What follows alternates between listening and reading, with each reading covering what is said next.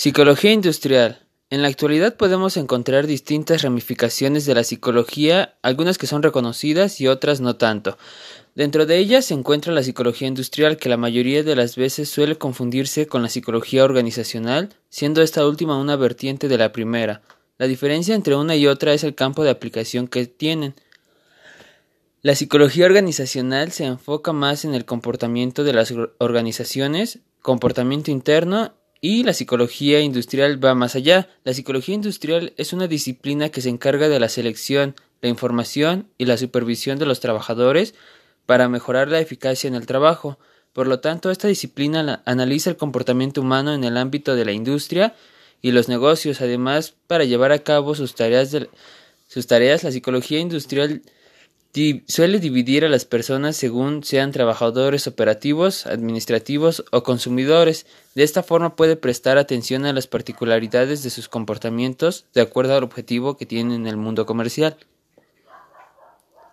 Existen varios autores que hicieron posible esta rama, sin embargo, el día 20 de diciembre de 1901, el, el doctor Walter Dill Scott psicólogo de Northwestern University, pronunció una conferencia en la que analizaba las posibilidades de la aplicación de los principios psicológicos a la actividad publicitaria. Después de este acontecimiento, publicó una serie de dos artículos que fueron incorporados en 1923 a su obra Psicología de la actividad industrial, en donde propone emplear el uso de la psicología en actividades de la industria y los negocios en general, y bueno, por sus investigaciones y contribuciones en este campo y por la divulgación que hizo de sus ideas, se le ha considerado el fundador de esta disciplina.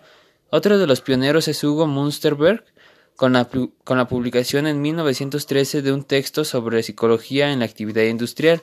Es considerado uno de los pilares fuertes de esta ciencia, pues en la mencionada obra abarca áreas de interés para los administradores de los recursos humanos, el, aprendizaje, el ajuste a las condiciones ambientales, la monotonía y la fatiga del trabajador.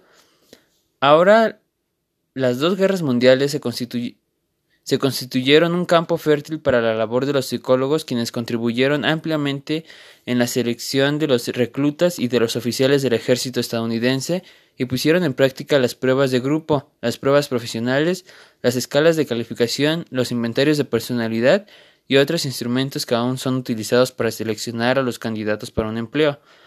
La psicología industrial es la raíz del famoso reclutamiento y selección que hoy en día se sigue utilizando para reclutar y seleccionar al personal de diferentes empresas.